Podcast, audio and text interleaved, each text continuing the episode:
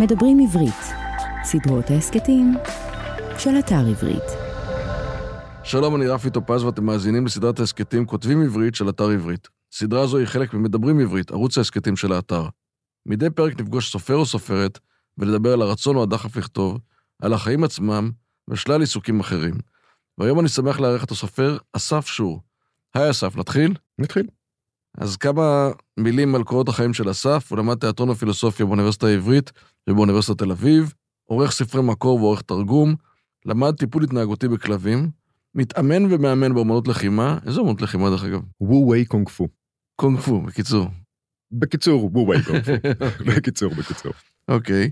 שימש מבקר הספרות של כל העיר ומבקר ספרים עבור המגזין שבעה לילות, זכה בפרס ברנשטיין על ספרו עמרם, זכה בפרס ראש הממשלה לסופרים עבריים, היה מועמד סופי לפרס רור, וספרו ארזת לבד היה מועמד ברשימה ארוכה לפרס ספיר, פרסם שבעה ספרים, האחרון שבהם הדוב יצא במאי השנה.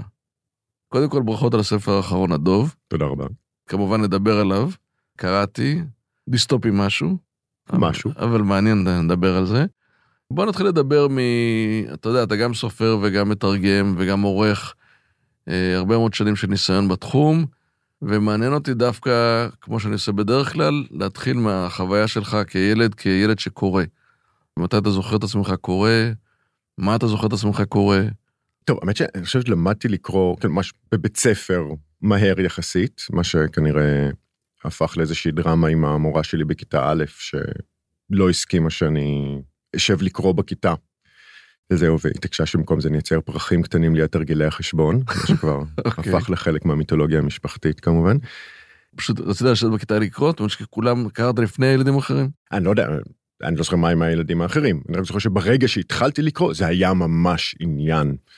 כן, אז וספרים היו מהספרייה או מהבית? גם וגם. גם וגם. ואתה זוכר את הספרים שקראת? אתה זוכר את הסופרים שקראת? המון, בטח. זוכר את הספר הראשון שלקחתי מהספרייה, שהיה מיתולוגיה נורדית באיזו הוצאת מרגנית ישנה, שהשאיר עליי רושם עצום עם בריאת העולם, הביצה וכל זה. אני זוכר את הספר נרני הראשון שקראתי, שהיה לא לפי הסדר, זה היה סוס ונערו, וכשהתחלתי לקרוא אותו נפל החשמל בכל הבית והטיל עליי אימה מרגשת מאוד. ואני זוכר שהרגל הקריאה מתחת לשולחן המשיך גם אחר כך באמת בבית ספר, הולך לספרייה בבוקר, לוקח ספר, מסיים אותו בשיעור הראשון, מחזיר אותו, לוקח ספר אחר, וכן. גם כתבת אגב בתור ילד או שאתה... לא. אני בטוח שניסיתי לכתוב פה ושם, אני זוכר שניסיתי לכתוב אוטוביוגרפיה של סופרמן באיזה גיל שבע, באנגלית של, שלא ידעתי. כאילו הולך למכונת כתיבה של סבתא שהייתה אז בבית, מתקתק מילה אחת, חוזר לסלון, שואל את ההורים, מה המילה הבאה, איך אומרים את זה באנגלית, איך כותבים את זה וכן הלאה. למה דווקא באנגלית אגב? כי זו הייתה מכונת הכתיבה בבית. כאילו הייתי, כן, פטישיסט של מכונות כתיבה. הקריאה אגב ליוותה אותך לכל אורך שנות בית הספר, או שבתור ילד בבית ספר סודי קראת, אבל אז לאזור התיכון, אתה יודע, יותר חברים, יותר ספורט, או שזה ליווה אותך לכל האורך? אני חושב שזה ליווה אותי לכל האורך. זאת אומרת, אני מניח שבשלב מסוים פחות, כי באמת יותר חברים, לא ספורט, אז לא, לא, לא הייתי בעניין בשעתו. וזה היה בעיקר ספרות מקור או אה, תרגום? לא, האמת שספרות מקור התחלתי לקרוא ברצינות ממש ממש בשנים האחרונות, ממש. כן, mm-hmm. שכבר פרסמתי בעצמי קצת ספרות מקור. מתוך הרצון אה, להכיר את, ה, את הסביבה, את השפה. כן, אתה יודע, גם, גם מתוך פשוט חוסר נעימות קולגיאלי. כאילו אנשים סביבי כותבים, ויש כותבות וכותבים מדהימים, כאילו בספרות העברית עכשיו ממש, כאילו בשנה, שנתיים האחרונות יצאו המון ספרים מעולים. ומאיזושהי סיבה לא ברורה ממש פספסתי את כל זה. Uh-huh. כאילו בתור ילד, בתור נער. אני לא יודע אפילו להגיד למה, אתה יודע, חוץ מחסמבה וכאילו וכן הלאה כמובן. לא, ואז בגיל, כאילו בשנות ה-10 וזה, קראתי בעיקר מדע בדיוני, אז איזה 10-15 שנה, אני חושב שזה בערך מה שקראתי, כאילו מדע בדיוני ופנטזיה, כמעט בלבדית. ג'ון אירווינג, כל מיני דברים, אבל, אבל לקרוא ספרות מקור עברית, הגעתי לדעתי ב-15 שנים האחרונות. כשאתה חושב באמת הקריאה, אפרופו פנטזיה ומדע בדיוני, על איזה, על איזה צורך זה ענה, או מה זה מילה אצלך מבחינת אה, עולמות אחרים, אה, זאת אומרת, להפליג ל, ל, ל, בדמיון, אה, או שאתה אומר, זה פשוט משך אותך ו... לא, זה פשוט מה שעשיתי. כאילו, הדבר של עולמות אחרים ולהפליג, אני לא... אני חושב שכאילו העולם הזה מספיק מעניין ומורכב בשביל למצוא כאילו בו עניין כאילו כמו שהוא. אני חושב שהרבה פעמים זה היה פשוט יצירות ספציפיות, כאילו דברים שאהבתי, פשוט קראתי שוב ושוב, כאילו ספרים שאני כבר כמה, 30 ומשהו שנה עדיין קורא כאילו פעם בשנה, שנתיים. מה למשל?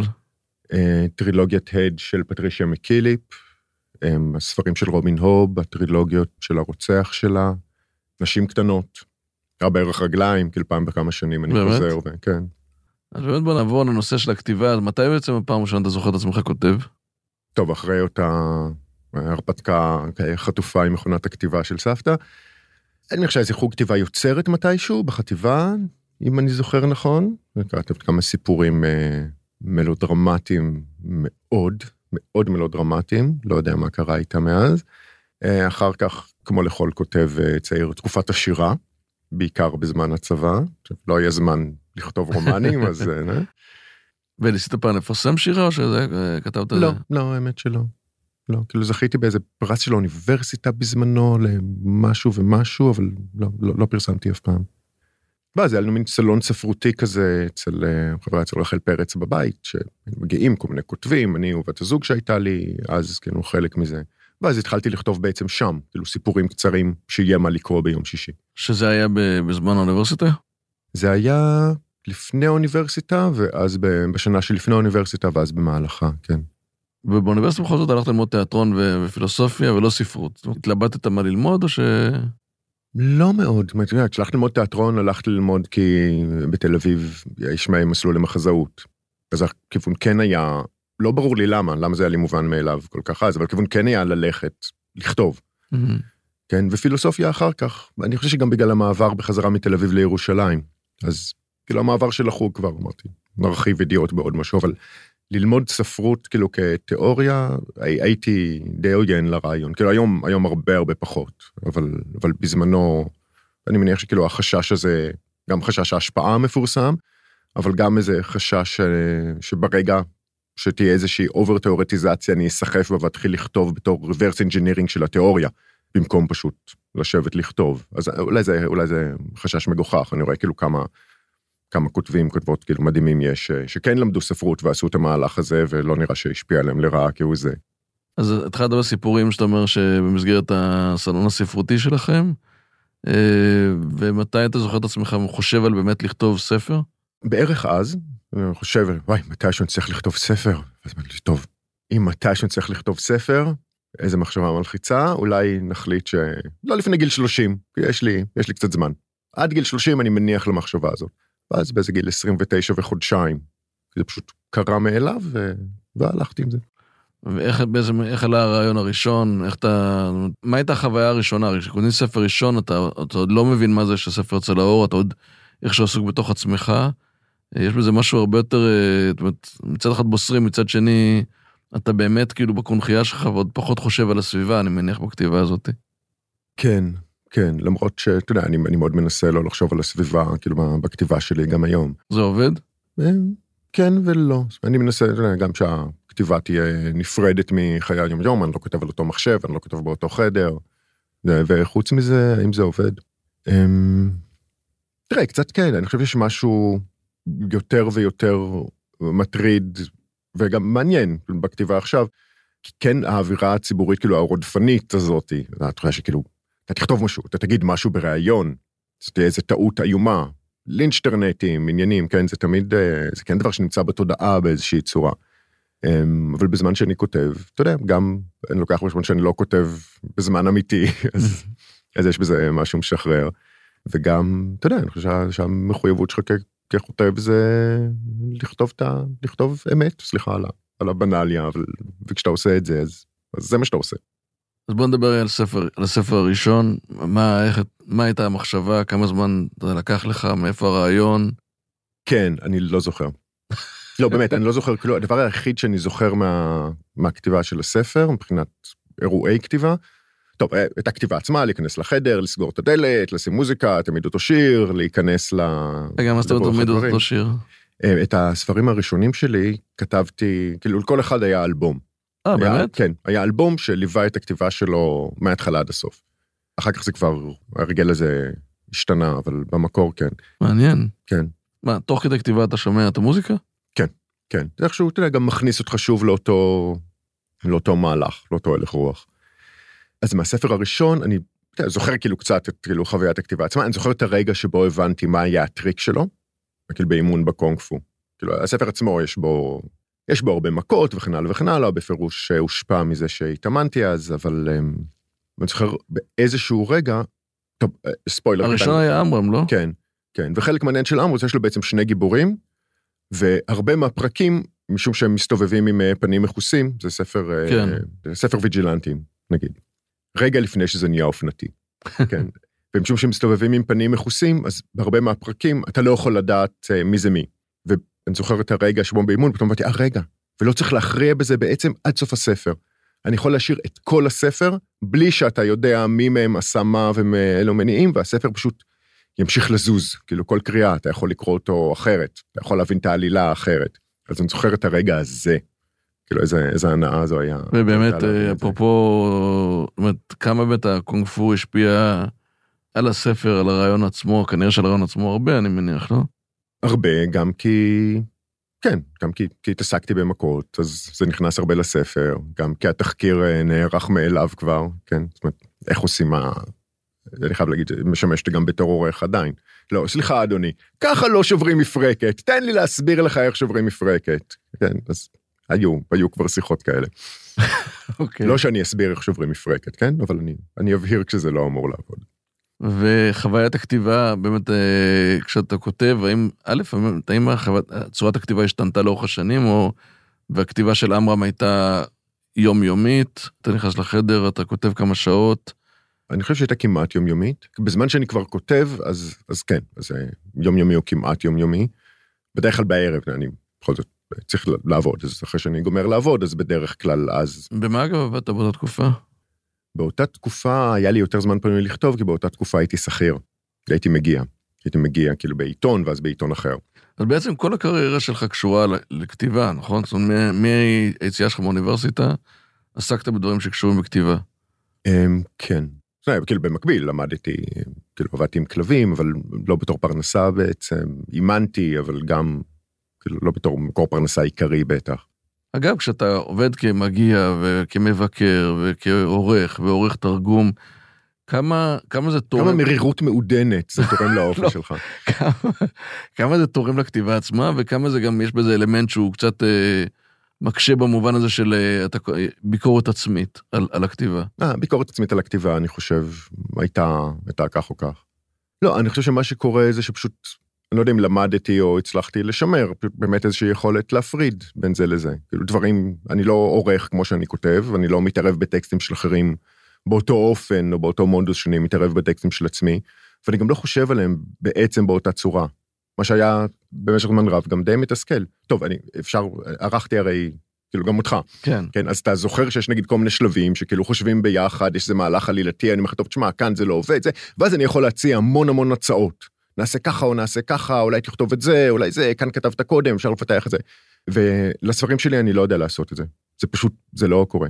יש דברים שאני צריך לשבת ופשוט לכתוב, וזה יקרה או שזה לא יקרה. טוב, זה אמור העורך שלך לעשות כנראה. כן, אמ, לא, תשמע, תיאורטית אולי כן, אבל אני נערך מאוד uh, קשה. כן? לא, לא נעים לי להודות, כי אני גם עורך מאוד uh, נחרץ, אבל אני, אני נערך uh, לא כל כך. כן, אתה. באמת, אה, א', אני באמת, אה, בתור, החוויה שלי בתור עורך זה שאתה באמת, א', מאוד מאוד יורד לפרטים, שלי זה מאוד עזר, ו... וכן, יש לך הרבה, אתה באמת הרבה הצעות, ומצד שני הרבה גמישות, אז אה, כן, כן, לא, זה הספר שלך, ברור, זאת אומרת, זה לא...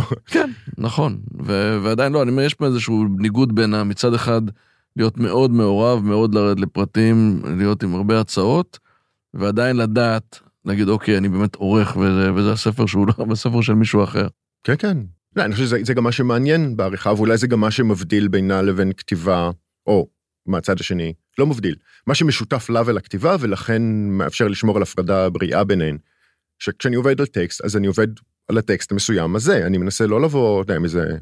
יש כמובן דברים מה-show don't tell המפורסם, שעם השנים, ככל שאני מזדקן יותר ויותר, אני מבין שהקלישאה הזאת היא, באמת יש בה משהו. ועד, אני לא יודע, דברים מבניים שמעניינים אותי, דברים לשוניים שנראים לי יותר או פחות מוצלחים. כן, יש, יש אופי, יש מאפיינים, כאילו, ככותב שהם משותפים לתפקיד גם כעורך. אבל גם ככותב וגם כעורך, אני מנסה לעסוק כל פעם, כאילו להתעסק בחומר שיש לפניי, אם הוא שלי ואם הוא של מישהו אחר. כן, לא לכפות עליו משהו שלא לא שייך לו. ואתה ככותב, אפרופו עמרם, וגם הספרים האחרים, וגם uh, הדוב, הספר האחרון, בעצם איפה מתחיל הרעיון? זה בסצנה, בדמות, בנושא, זה שונה מפעם לפעם, זה משהו שמתבשל, זה משהו שהוא, כמו שאתה אומר, לאותו אימון קונג פו שהוא, שם זה היה פתרון, אבל אם זה משהו שקופץ לך ב... כן, אה, זה שונה בכל פעם. לפעמים, נגיד, ארזת לבד, התחיל מהתמונה האחרונה שלו, דווקא. כאילו, מסצנת הסיום שלו, שם הוא התחיל להיכתב, ו... וכל העבודה הייתה רק להבין איך מגיעים לשם, ומה קרה קודם, ומה זה וזה, אבל הוא התחיל מהסוף. בספרים אחרים, כן, זה שונה מספר לספר, זה מתחיל מתמונה כלשהי או מרעיון כלשהו, אה, לפעמים מרעיון מבני, כי נגיד מוטי התחיל, אני לא זוכר בדיוק איך מוטי התחיל, כן? אבל אני זוכר שבאיזשהו שלב די מוקדם הבנתי שהעניין שם הוא שחלק נורא גדול מהספר לא התרחש במציאות של הספר, כן? הוא בדוי גם במונחים של הספר. אז זה נגיד הבנתי בשלב נורא מוקדם, והכתיבה הסתובבה הרבה סביב זה. אבל אני לא בטוח שזה משהו שהוא נוגע לחוויית הקריאה שלו, כן? זה הרבה פעמים איזה מכניזם ש... שמאפשר לי לכתוב, שמאפשר לי להתיישב ולדעת פחות או יותר מה אני הולך לעשות. ועם ספרים אחרים, לא, זה לא תמיד היה ככה, לפעמים פשוט התחלתי ו... קורה לך שאתה מתחיל, אה, זאת אומרת, שאתה, יש איזשהו רעיון, ואתה מתחיל לעבוד ואתה מחליט שהוא, שהוא לא ספר שלם? זאת אומרת שהוא... אה, האמת שאחרי הדוב זה קרה דווקא. זאת אומרת, בדרך כלל בין, כן, בדרך כלל בין ספר לספר יש לי איזה שנה, שנתיים, יותר לפעמים, כאילו הפסקה. והפעם אחרי הדוב החלטתי שאני הולך לנסות אה, להמשיך לשמור על משמעת. כי להמשיך להגיע לשמורה כל יום, לעשות טיול של שעה, לקחת את המחשב הנייד, לשבת לכתוב, לראות זה ולהתעקש. וזו באמת הייתה כתיבה אחרת. כאילו גם המהלך הזה נגמר מתישהו. מתישהו פתאום התיישבתי ומוטי פוגל, שערך את, הדוב ו... וקרא גם את הסיפורים מהקובץ האחרון, כאילו ערך גם אותם. אמרתי, טוב, תשמע, אני לא יודע, כאילו נראה לי, נתקעתי, כאילו שלחתי לו איזה טקסט, אמר, טוב, נראה לי פשוט סיימת. והוא צדק, באמת, כאילו סיימתי. ואז הדברים האלה שלא התחילו מתוך איזה, אותו סוג של ידיעה פנימית, שיש איזשהו מהלך עכשיו שאפיין את הספרים קודם, אה, כן יצאו באמת כולם יותר קצרים. כאילו חלקם סיפורים קצרים של שניים שלושה עמודים, חלקם 20-30 עמודים, אבל, אבל נכתבו כאילו במודוס אחר. זו הייתה חוויה מעניינת, כן, אבל אני לא יודע אם אני אחזור עליהם. חוויה שהגיעה בעצם כתיבה מין מתוך אה, החלטה ומשמעת, ולא מתוך אה, משהו שבער בך. כן. אגב, כן. כשאתה כותב משהו שכן הגיע כרעיון של פרץ השראה, אבל אתה עדיין מסתכל על כתיבה כעבודה במובן הזה שאתה אומר, אני כותב ברמה היומיומית, אני מתיישב לכתוב, אה, יצא מה שייצא, ויש לי איזשהו יעד יומי, אפילו פנימי, לא משנה שאני צריך לדעת להשלים איקס מילים או דברים כאלה, או שאתה יותר לא, אני מנסה להיות ממושמע. אני ממש מנסה להיות ממושמע. אין לי איזה יעד של מספר מילים, כן? כאילו, ברור שאני סופר בסוף, לא נעים, אבל, אבל, אבל זה לא שיש איזשהו יעד של מספר, אני, פחות מאלף מילה, אני לא קם מהשולחן. עכשיו כשאני כותב מחוץ לבית, אז אתה יודע, לפעמים, כאילו מחשיך ואני חוזר. אתה כותב בחוץ? כן, יש לי שמורה ליד הבית. כן, ושם אתה כותב? ושם אני, כן. אז רגע, אתה לוקח את הלפטופ לשמורה, יושב אה, בטבע וכותב? כן. יש לך בטריה להרבה זמן, אני מבין. אני יוצא מאוחר. לא, בדרך כלל יש לי איזה שעה, שעתיים שם. כאילו, יום עבודה, הוא נגמר, אני מסיים לעבוד באיזה חמש, שש, אני יוצא ללכת, אני יושב לכתוב, ואז אה, עד שמחשיך בדרך כלל. זאת אומרת, זה בעצם, זה, זה סיום יום העבודה שלך, זאת אומרת, העבודה שלך שקשורה לתרגום, לעריכה, כשאתה מסיים את זה, אז אתה בעצם, אה, יש את הזמן לעצמך לכתוב? כשאני בתקופת כתיבה, כן. ואתה מרגיש שזה, זה, אחרי יום שלם של התעסקות בטקסטים, אתה עדיין ככה, יש בך את הרצון לשבת ולכתוב, זה לא, אתה מרגיש לפעמים מרוקן מכל ההתעסקות ב, ב, בתוכן? אמ, לפעמים כן, אבל אני לא חושב שזה קשור דווקא לעבודה, השאלה אם, אם משהו נכתב או לא. יש ימים שתצא פסקה אחת, ויש ימים שאני רק אשב ואני אקרא מה שכתבתי עד עכשיו ואנסה למצוא איזה חוט אה, למשוך משם הלאה, ויש ימים שפתאום פרק ייכתב מאליו. אבל תראה, זה גם אני חושב העניין של, של לצאת ולכתוב מחוץ לבית ועל מחשב אחר, באמת לעשות את הנתק הזה. ההתנתקות הזאת. כן. אתה מצליח, תוך כדי כל העולם העיסוק שלך באמת סביב עולם הכתיבה, אתה גם מצליח לקרוא? אני ממש מנסה, כן. ובשנים, ממש בשנתיים שלוש האחרונות חזרתי לקרוא, הבנתי שזה נורא חסר לי, וחזרתי לקרוא הרבה יותר, כן.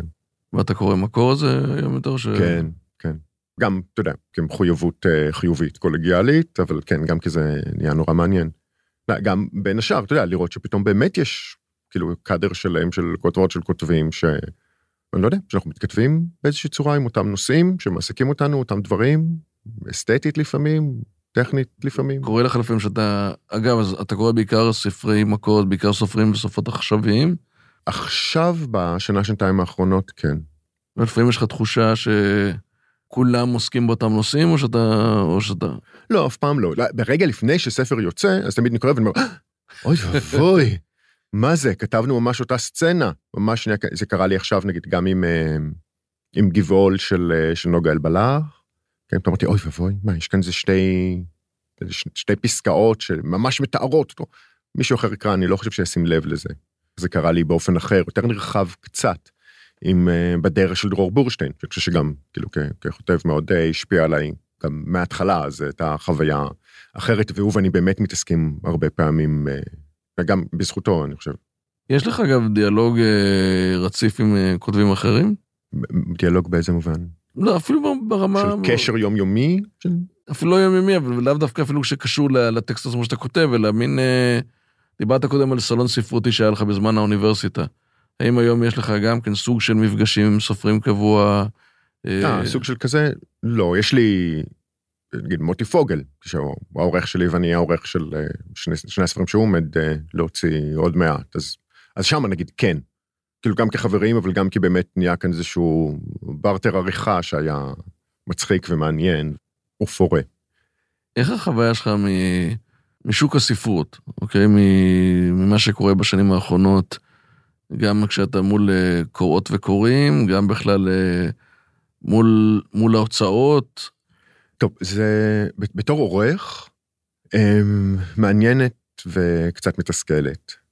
זאת אומרת, אתה יודע, יצא, יצא לי לעבוד על ספרים שהיו בעיניי מצוינים, ולקח להם המון זמן למצוא הוצאה. לפעמים, חלק מה... אני לא רוצה להגיד אם בכלל, כי יש עוד דברים שעדיין נמצאים איכשהו זה היה בתהליכי לקטורה בכל מיני מקומות. אבל זה היה קשה וממושך, ולפעמים גם יקר, שזה גם כאילו משהו שהוא כנראה יותר ויותר, אני מבין, בלתי נמנע, אבל, אבל מדכדך מאוד, שאתה רואה שכותבים צריכים יותר ויותר לשלם בשביל להוציא, ומובן לך איך זה קורה מבחינת השוק. ואז אתה רואה כאילו כמה עותקים נמכרים, גם מדכדך מאוד, כן? אמ, אז מצד אחד הדבר הזה, כאילו השוק כשוק, אתה מבין בזה הרבה יותר ממני, אם, אם תרצה להרחיב, אז השוק כשוק במצב לא, לא מזהיר. מה שמצער, אתה יודע, גם מבחינה יצירתית, ואני חייב להגיד, גם מבחינה פרנסתית, כאילו מדאיג. זאת אומרת, זה כן. בכל זאת, כאילו מה שאני חי ממנו. אה, ומצד שני, ברמה היצירתית, כל כך הרבה ספרים טובים, כל כך הרבה ספרים טובים, אני בטוח שגם פספסתי, כל כך הרבה, כאילו, כותבים טובים עכשיו, אז... זה מעניין, יש. באמת את העניין הזה של אה, מין איזו דואליות בין מצד אחד, כמו שאתה אומר, יש אה, הרבה יותר כתבי יד משהיו בעבר, וזה מבורך, אוקיי, מין היצירתיות.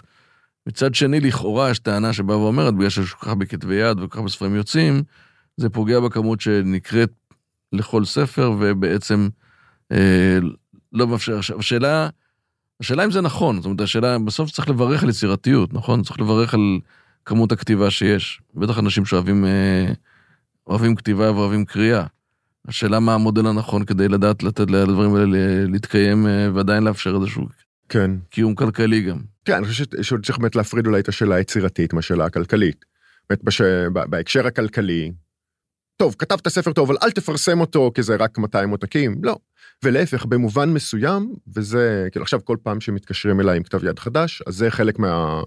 מהשיחה הראשונית, דעו, יכול להיות שזה לא יצא, או שתצטרכו לשלם הרבה כסף כדי שזה יצא, גם כשזה יצא, סיכוי טוב שיהיו מעט מאוד קוראים, שלא יהיו ביקורות, כי זה המצב של השוק, ואני חושב שזה לא רק בגלל עודף כתבי יד, אלא בגלל אה, מחסור ב... בתשומת לב, בקשב, כאילו חברתי. כן. אני רואה, אני נורא אוהב לקרוא, ואני אני גם קורא די יעיל, זאת אומרת, אני עושה את זה הרבה. ועדיין, אני רואה שעכשיו אני יושב ואני קורא, כאילו כמה חזקה המשיכה של ללכת רגע לבדוק מה קרה בעיתון, להציץ משהו, זאת אומרת, זה, זה קשה. כן.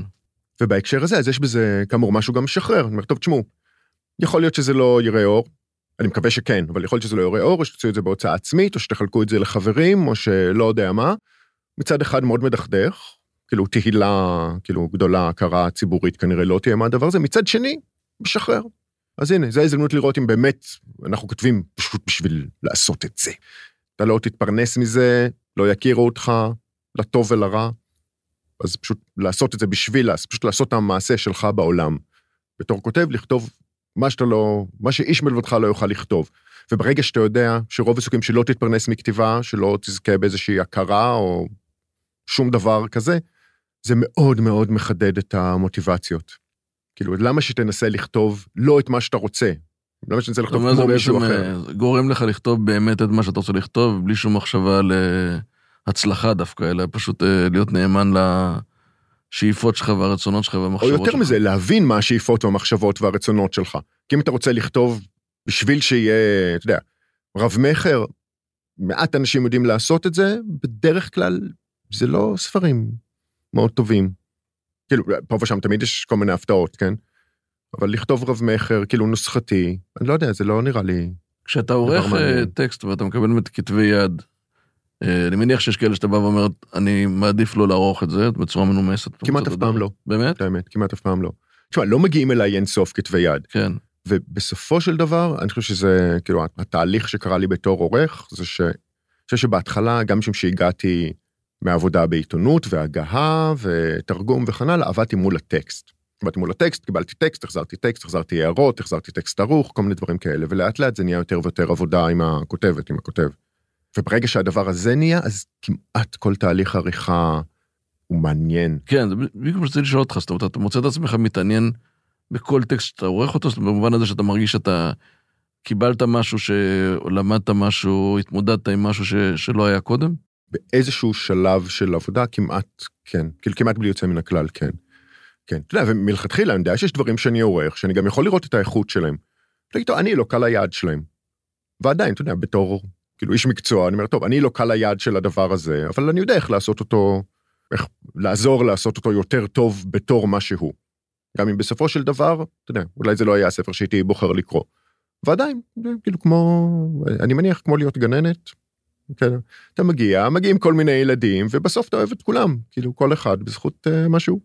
ובהמשך לשאלה על השוק, אני חושב שהדבר הנוסף שאולי אה, יכול לקרות או צריך לקרות, זה באמת איזושהי הבדלה uh, חוזרת, פשוט בין, בין ספרות, uh, לא נעים לי להגיד, לקרוא לזה ככה, אבל נגיד בין ספרות בוטיק, לבין uh, ספרות יותר פופולרית, יותר מסחרית, שגם יכולה להיות מצוינת. אני חושב שאחד הקשיים זה שנורא קשה, אתה לוקח ספר ליד והרבה פעמים קשה לדעת מה זה מה.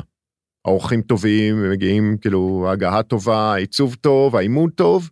אתה פעם היית לוקח ליד, כאילו, ספר מסחרי, מה שקראו פעם רומן למשרתות, היית יודע את זה מיד, ועכשיו לא. אז זה משונה. אבל אני חושב שזה מעניין מה שאתה אומר, אבל אני חושב שאתה יכול להגיד, אתה, יש ספר שאתה לא יכול לנבא אם הוא יצליח או לא יצליח, אוקיי? כי אתה אף פעם לא יכול לדעת אה, אם זה יהפוך לרב מכר או בכלל יצליח. נשים אפילו רב מכר בצד, זה באמת קיצוני, אבל מצד שני, אתה כן יכול לקבל כתב יד לה, ו- ו- ולקרוא אותו ולהגיד, אני יודע מראש שהוא מאוד בוטיקי, אני יודע מראש שהוא אה, לקהל מאוד מצומצם, זה אתה יודע להגיד. זאת אומרת, אתה יודע להגיד שטקסט הוא מורכב, ויש לו איזשהו עומק מסוים שלא כל אחד יצלח אותו, שלאו דווקא העלילה מובילה אותו, אלא יותר אה, זרם תודעה ודברים כאלה, ואתה יודע, זה, זה אתגר יהיה למרבית הקוראים, ומראש הקהל שלו מצומצם. זה אתה יודע להגיד, לא? הרבה פעמים כן, כן. זאת אומרת, יותר... ועדיין, אתה יודע, יש הפתעות אה, לשני הכיוונים. דיברת על זה שאתה קורא ספרות מקור. באמת כמה, בתור אחד שהוא גם עורך תרגום, אז כן יוצא לך מתוך העבודה לקרוא גם uh, ספרות uh, מתורגמת. כן. יש איזה שהם uh, דווקא סופרים, מדינות שאתה יותר מתחבר אל הספרות שלהם? בתור עורך תרגום? בכלל בתור, האמת שבתור... מדינות דוברות אנגלית יש לי. לא, זה ברור, לא מעניין, מצחיק, כן. אבל אני אומר דווקא במובן הזה של לא בתור עורך, אלא בתור קורא, אוקיי? קודם כל, צריך באמת לקרוא כקורא עם ספרות מתורגמת? כן, כן. אתה עדיין קורא פנטזיה ומדע בדיוני? פחות, כי, כי ברגע שהרפאתי לרגע מהז'אנר, הוא רץ לאיזה מקום אחר, גם, אני חושב גם קוניין נורא נורא פופולרי. ופעם הייתה את הסדרה הלבנה האדירה של עם עובד, וכמעט כל דבר שיצא שם היה באיזשהו אופן יצירת מפתח בז'אנר. ואז זה באמת נכתב, בטח הדור השני, השלישי של כותבי מדע בדיוני, האמריקאים, זה באמת נכתב, תמיד הייתה ספרות שהייתה עסוקה לא רק בשאלות הם, טכנולוגיות או מד, מה שנקרא מדביות קלאסיות, אלא גם בכל מיני ניסיונות של, אה, של פריצת צורה אסתטית, בשאלות על מבנה, אתה חושב סמואל ארדלייני, נגיד, דברים כאלה. אמ, וברגע שזה נהיה ז'אנר שנורא נורא הצליח מסחרית, באיזשהו שלב איבדתי, כאילו, איבדתי אחיזה, ועכשיו אני גם לא יודע להבדיל בין, בין משהו נורא נורא טוב ושווה לקרוא, לבין משהו נכתב בשביל אה, להפוך לסרט ולא יעניין. זה השפיע על הכתיבה שלך? זאת אומרת, אה, מדע בדיוני, פנטזיה, זה נכנס לכתיבה שלך גם? לא, אני בטוח שכן. אני בטוח שכן. זאת אומרת, אני בהרבה דברים אני לא סופר ריאליסטי. אבל פחות, זאת אומרת, זה עדיין לא מדע בדיוני. זאת אומרת, עדיין אה, אין, יש, אין לך ספר שהוא אתה יכול להגיד הוא מדע בדיוני, או שהוא... פנטזיה כן אולי יותר ב... אמ, לא ממש, אבל אני חושב שבהרבה מהספרים יש משהו מזה.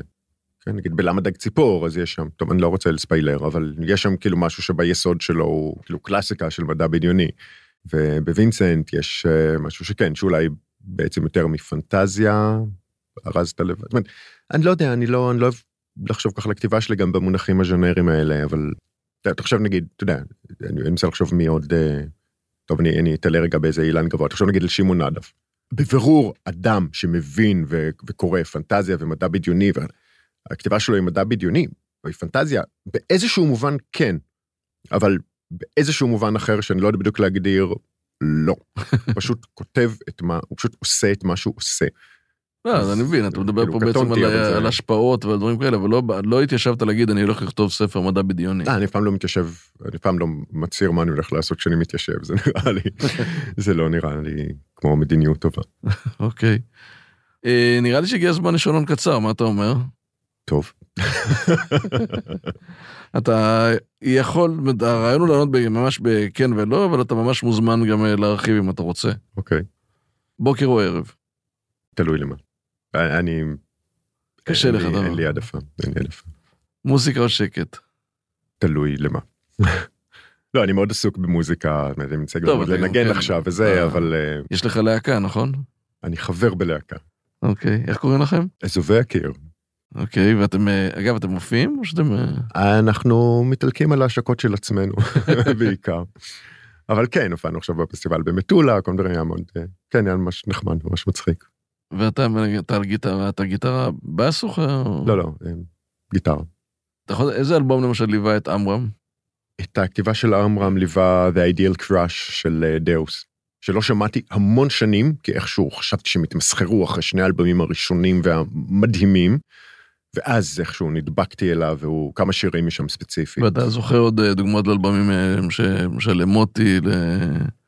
אה, למוטי היה אלבום של, אה, של הרכב, ספק הרכב, ספק בן אדם אחד, שנקרא Whisper in the Noise, וזה אה, מוזיקאי אמריקאי, שאם אני לא טועה, הקליט אה, לפחות אלבום או כמה אלבומים, בעיירה שהוא גדל בה, והתרוקנה מאדם, או לפחות מאנשים בגיל הרלוונטי, בית הספר, המבנה של בית הספר פשוט עמד למכירה, והוא פשוט קנה אותו ועבר לגור שם, והקים שם אולפן, וכן, ושומעים את זה.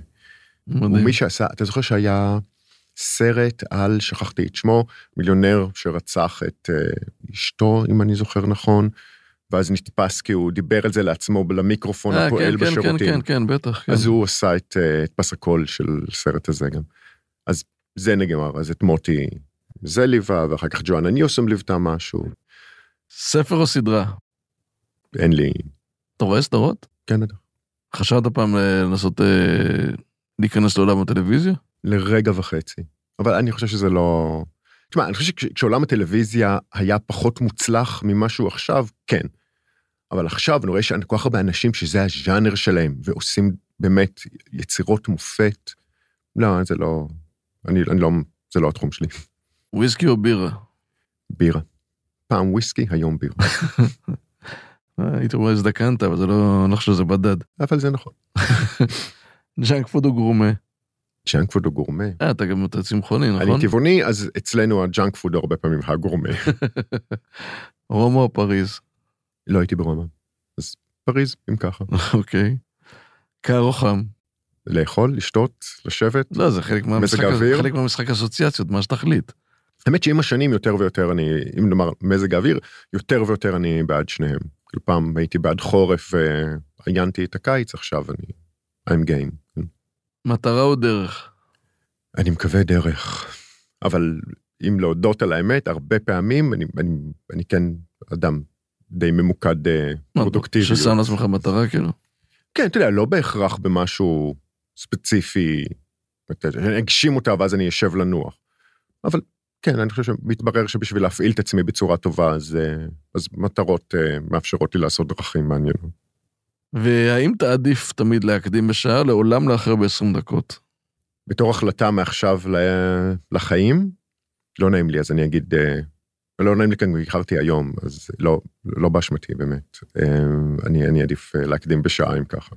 גם לא נעים להגיד, אבל איחרת אולי בשתי דקות, אז בסדר, זה... כן, שמע, אבל יצאתי 20 דקות לפני מהבית בשביל להבטיח ש... אז כנראה שאתה עדיף להקדים באופן כללי, כאילו. כן, אני, אני לא אוהב לאחר. אסף, תודה רבה. תודה רבה. היה מרתק, שמחתי מאוד לארח אותך. ושמחתי מאוד להתארח, תודה. האזנתם לכותבים עברית, סדרת ראיונות עם סופרות וסופרים במסגרת ערוץ ההסכתים של אתר עברית. באתר עברית תוכלו למצוא אלפי ספרים בכל הפורמטים, דיגיטליים, קוליים ומודפסים, וגם כמובן את הספרים של אסף שור. להתראות בפרק הבא. האזנתם לדברים עברית, סדרות ההסכתים מבית אתר עברית, חנות הספרים הדיגיטליים, מודפסים והקוליים הגדולה בישראל. ספר זה וספרים נוספים מחכים לכם באתר עברית.